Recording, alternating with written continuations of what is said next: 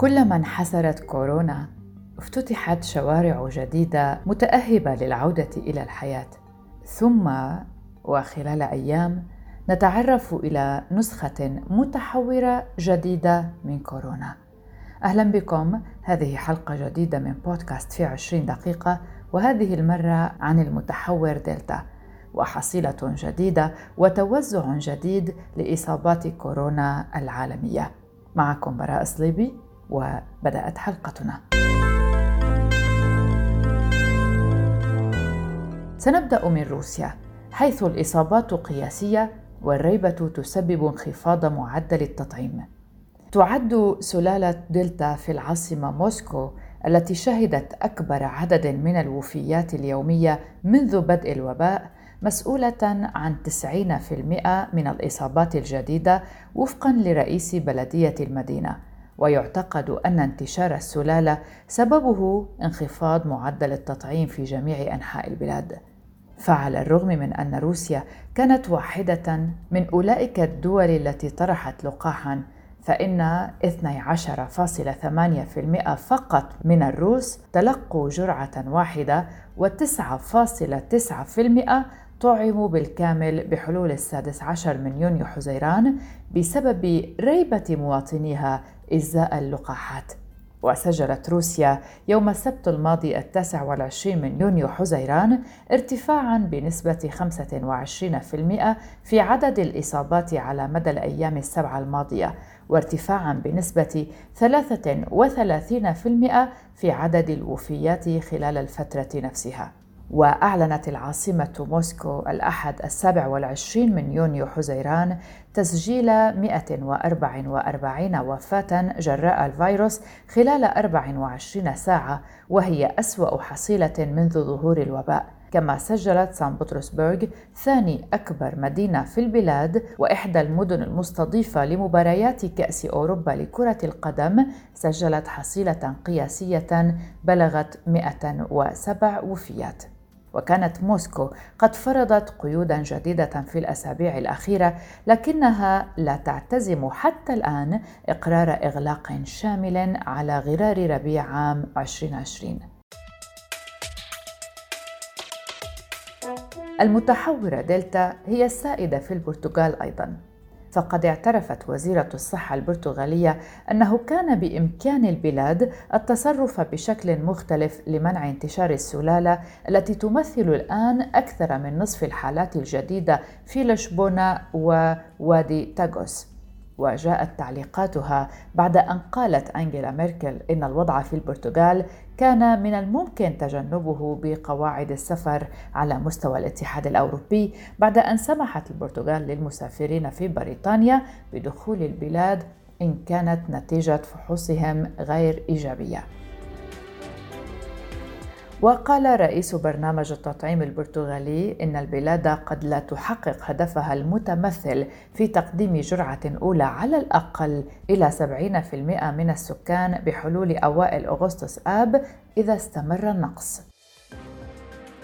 في فرنسا وعلى الرغم من انخفاض الحالات ورفع معظم حالات الإغلاق فإن الدلتا تثير القلق في منطقة جنوب غرب البلاد ومن المقرر أن يزور رئيس الوزراء ووزير الصحة منطقة ليلاند حيث تسببت السلالة في 70% من حالات الإصابة ويعتقد في جميع أنحاء فرنسا أنها وراء 10% من الحالات وينسب إلى المتحورة دلتا حاليا ما بين 9 و10% من إصابات كوفيد المسجلة في فرنسا. ديالا غنم صديقة مقيمة في فرنسا ستحكي لنا كيف يعيشون أيامهم في ظل هذه الأخطار الصحية. يعني نحن عم نطلع ونفوت حاليا بشكل طبيعي. عم نمشي بالشارع طبعا بدون ماسك. عم نقعد بالكافيات طبيعي. أنا شخصيا قريبا لسه ما أخذت اللقاح بس قريبا خلال الأسبوع القادم أخذت موعد لآخذ اللقاح. بقى في تشجيع على هذا الموضوع. وما حدا بيعرف شو ممكن يصير. نتمنى نخلص لأنه العالم فعليا ملت وداخلها بدها تخلص وترجع للحياة الطبيعية. ديالا ستخبرنا عن أيامهم في فرنسا خصوصا بعد عودة الحياة إلى سابق عهدها وبدون كمامات. هلا آه، بالنسبة للكورونا بفرنسا الوضع حاليا ما في حكي عن حجر جديد بما يخص آه، انتشار المتغير دلتا اللي مثل ما عم بيسموه. آه، نحن بلش فك الحجر من 17 حزيران. بلشنا نقدر نطلع آه، بدون آه، ماسكات على الشارع. ما عدا طبعا بالأماكن المغلقة بالسوبر ماركت بالمحلات. بس نفوت على مكان مغلق. أيانا كان مكان مغلق من نضل عم نستخدم ال mask. لكن خارج آه، أماكن هي بالشارع ما في داعي لاستخدام الماسك. 19 الشهر أو ليلة العشرين كمان التغى حظر التجول اللي كان موجود. أول شي مدوه كان عبكير بعدين امتد أكتر صار لتبع المساء بعدين تسعة المساء. المهم صار لل عشر بالليل. وبعدين بعشرين شهر كمان التغى حظر التجول. كمان البارات حاليا فتحت بنفس الوقت.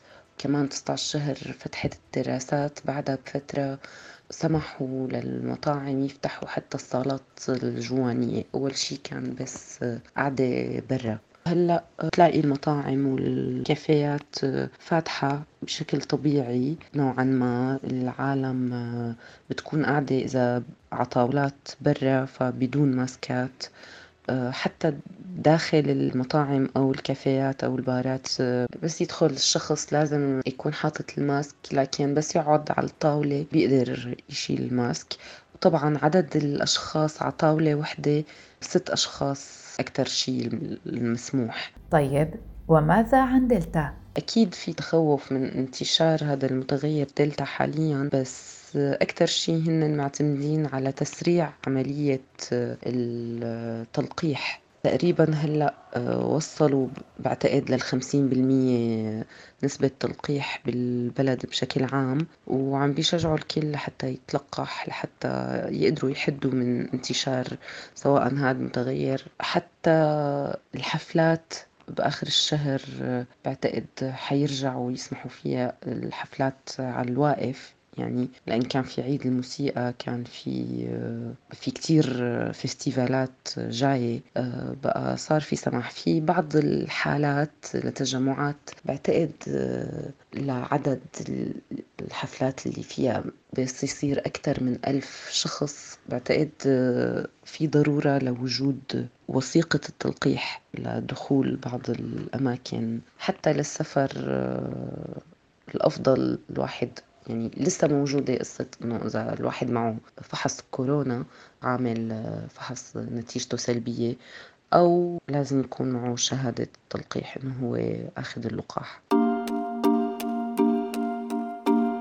في أستراليا استفاقت يوم الأحد السابع والعشرين من يونيو أكبر مدن البلاد سيدني على إغلاق يستمر أسبوعين لكبح انتشار دلتا وفرض كذلك إغلاق ليومين فقط في مدينة داروين. وقالت رئيسة وزراء ولاية نيو ساوث ويلز غلاديس بريجيكليان نظرا إلى مدى عدوى هذه المتحورة من الفيروس فمن المرجح أن تزيد أعداد الإصابات في الأيام القليلة المقبلة بما يتجاوز ما رأيناه اليوم. وفي منطقة آسيا والمحيط الهادئ قيود جديدة لكبح تزايد الإصابات بالمتحورة دلتا. فقد سجلت إندونيسيا يوم الأحد السابع والعشرين من يونيو حزيران عددا قياسيا جديدا للإصابات اليومية بفيروس كورونا بلغ أكثر من 21 ألفا في وقت باتت المستشفيات تضيق بالمرضى في جاكرتا وغيرها من بؤر كوفيد في البلاد الواقع في جنوب شرق آسيا. وشددت الحكومة القيود على التنقل لكنها تجنبت حتى الآن فرض تدابير إغلاق مشددة على غرار تلك التي طبقت في بلدان أخرى. وأقرت ماليزيا تمديدا لنحو شهر للإغلاق الشامل المفروض منذ مطلع حزيران يونيو. وفي بنغلاديش غداة إعلان إغلاق مشدد اعتبارا من الاثنين الثامن والعشرين من يونيو حزيران لمواجهة الزيادة الخطيرة والمقلقة في عدد الإصابات بمتحورة دلتا غادر الأحد العاصمة دكا عشرات الآلاف من العمال القادمين من مناطق أخرى من البلاد. وأعلنت تايلاند عن قيود جديدة بدأ تطبيقها اعتبارا من الاثنين أي أمس التاسع والعشرين من يونيو حزيران ولمدة شهر في بانكوك وضواحيها لمواجهة موجة إصابات جديدة تشمل إغلاق المطاعم ومواقع البناء. خففت القيود في أوروبا وفي المقابل وكما سمعنا في فرنسا من ديالا لا يزال التوجه السائد في عدة دول أوروبية هو تخفيف القيود. بلجيكا مثلا بدأت الأحد السابع والعشرين من يونيو حزيران المرحلة الثانية من خطة الصيف مع تسجيلها نحو 350 إصابة جديدة نهاية الأسبوع وهو رقم أقل عشر مرات من المعدل المسجل خلال الأسابيع الستة الماضية ترافق مع انخفاض كبير في عدد حالات الاستشفاء. صديقتنا علا تعيش في بلجيكا وستخبرنا عن تفاصيل الحياة اليوم هناك. هلا بالنسبة لعنا ببلجيكا الحمد لله الأوضاع كتير أحسن من قبل. يعني كتير أمور تحسنت كتير أمور تغيرت. يعني أكتر من قبل أحسن من قبل يعني قصدي. مثل بالنسبة لحظر التجوال مثلا إنه كان من قبل عنا إنه ما في ممنوع بعد الساعة عشرة إنه ما عاد في حدا يطلع من البيت ما حدا في. إيه هلأ الحمد لله كله التغى وما بقى في شيء الحمد لله. يعني وبالنسبة للإغلاقات كله فتح المطاعم كلها فتحت الكافيات حتى السينما. أخذت أولادي طبعا على السينما مش يومين ثلاثة.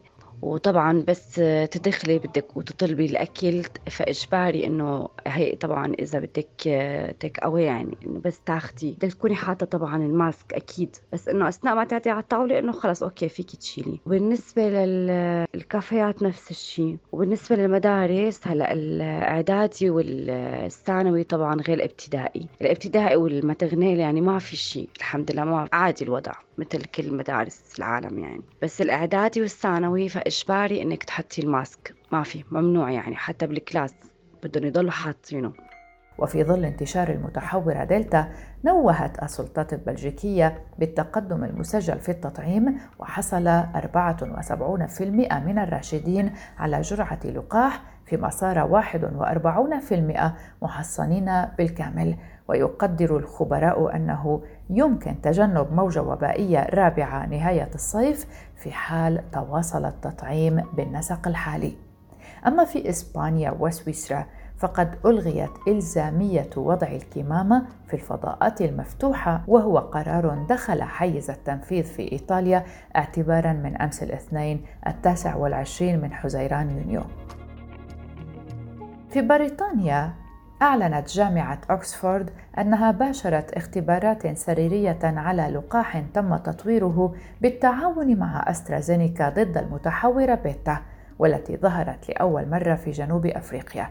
وكانت قد بدأت في لندن في أيار مايو تجارب سريرية على الاستجابة المناعية ووصفت بأنها الأولى في العالم تتمحور حول أخذ جرعة ثالثة من لقاح مضاد لكوفيد في إطار حملة جرعة داعمة في المملكة المتحدة التي تشهد ارتفاعا حادا في عدد الإصابات بالمتحورة دلتا أعاق الرفع التام للقيود المفروضة في إنجلترا.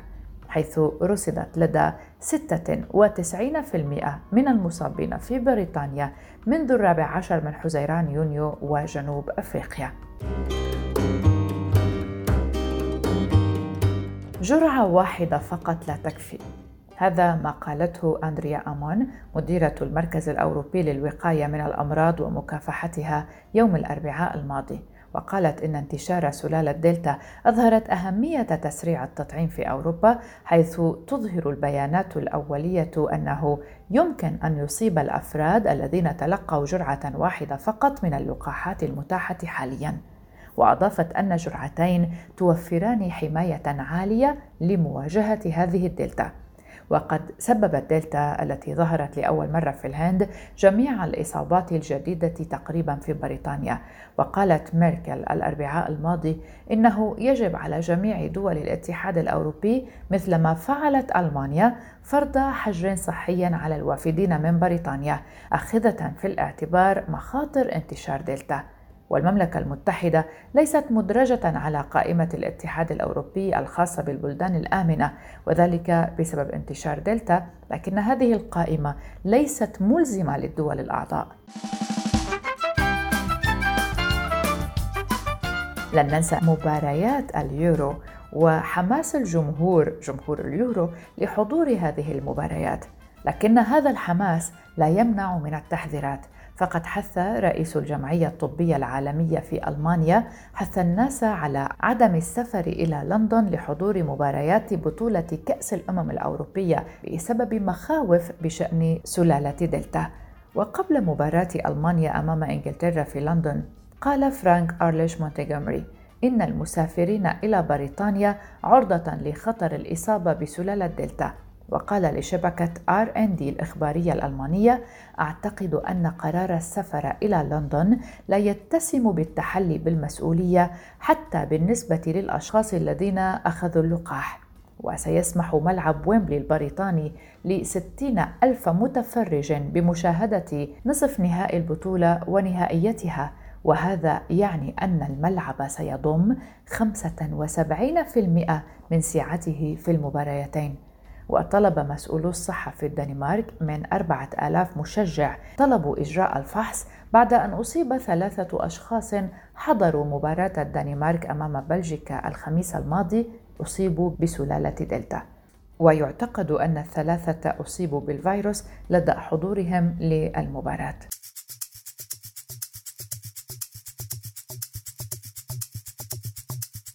منذ بداية جائحة كورونا ظهرت طفرات عديدة من الفيروس شملت معظمها متغيرات بسيطة عكس ما يحدث مع سلالة دلتا. وتزامنا مع رفع القيود في عدد من البلدان حذر خبراء ألمان من مخاطر السلالة الجديدة شديدة العدوى. لجنة علماء بالحكومة الهندية كانوا من بين أولى الهيئات العلمية التي لفتت انتباه العالم لخطورة سلالة دلتا في تقرير نشر يوم الرابع من يونيو حزيران 2021 السلالة رصدت أول مرة في الهند وتعتبر شديدة العدوى وقد يتأثر بها حتى من سبقت له الإصابة بالمرض أو من لم يتلقى جرعة التطعيم كاملة. وقال باحثون باتحاد علم الوراثة سارس كوف 2 والمركز الوطني لمكافحة الأمراض في الهند قالوا إن السلالة التي أطلقت عليها منظمة الصحة العالمية سلالة دلتا تنقل العدوى بنسبة تزيد على 50% عما تنقله السلالات الأخرى. وحذروا من أن الإصابات السابقة والتطعيمات الجزئية لا تشكل موانع كافية أمام انتشارها كما حدث في دلهي. وهناك حاجة لتحرك قوي فيما يخص مصالح الصحة العامة على مستوى العالم لاحتوائها. وانتشرت هذه السلالة للأسف في أكثر من خمسين دولة لحد الآن ومنها بريطانيا كما تم رصدها في ألمانيا أيضا وذكر موقع شبكة في دي الألماني في الحادي والعشرين من يونيو حزيران أن باحثين متخصصين في دراسة الهواء في معهد ماكس بلانك الألماني كشفوا أنه في الغرف المغلقة تكفي بضع دقائق من الاتصال غير المحمي مع شخص مصاب من قبل لحدوث العدوى. كما يشعر الخبراء بشكل خاص بالقلق بشأن الأطفال والمراهقين غير الملقحين على الرغم من انخفاض خطر تعرضهم للمرض في حالة الإصابة. فالانتشار الهائل للعدوى في بريطانيا يشمل الشباب بشكل خاص وفق تحليل لأمبريال كوليدج لندن. ذلك أن معدل نتائج الاختبار الإيجابية لدى الفئات العمرية الصغرى أي حتى الرابعة والعشرين عاماً أعلى خمس مرات من الأشخاص الذين تزيد أعمارهم عن 65 عاماً. وبهذا الصدد رصد موقع شبيغل أونلاين في السادس عشر من يونيو حزيران رصد انتشار سلالة دلتا في ألمانيا بالخصوص في مراكز الرعاية النهارية للأطفال وفي المدارس في عموم الولايات الألمانية. وتم بالفعل عزل وفرض حجر على العديد من الأطفال وعلى موظفي الرعاية والمعلمين.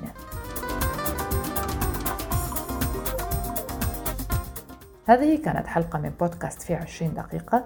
شاركتني في الإعداد الزميلة والصديقة يلا فهد. كنت معكم براء صليبي. نتمنى لكم جميعا السلامة ونلتقي في حلقات مقبلة. إلى اللقاء.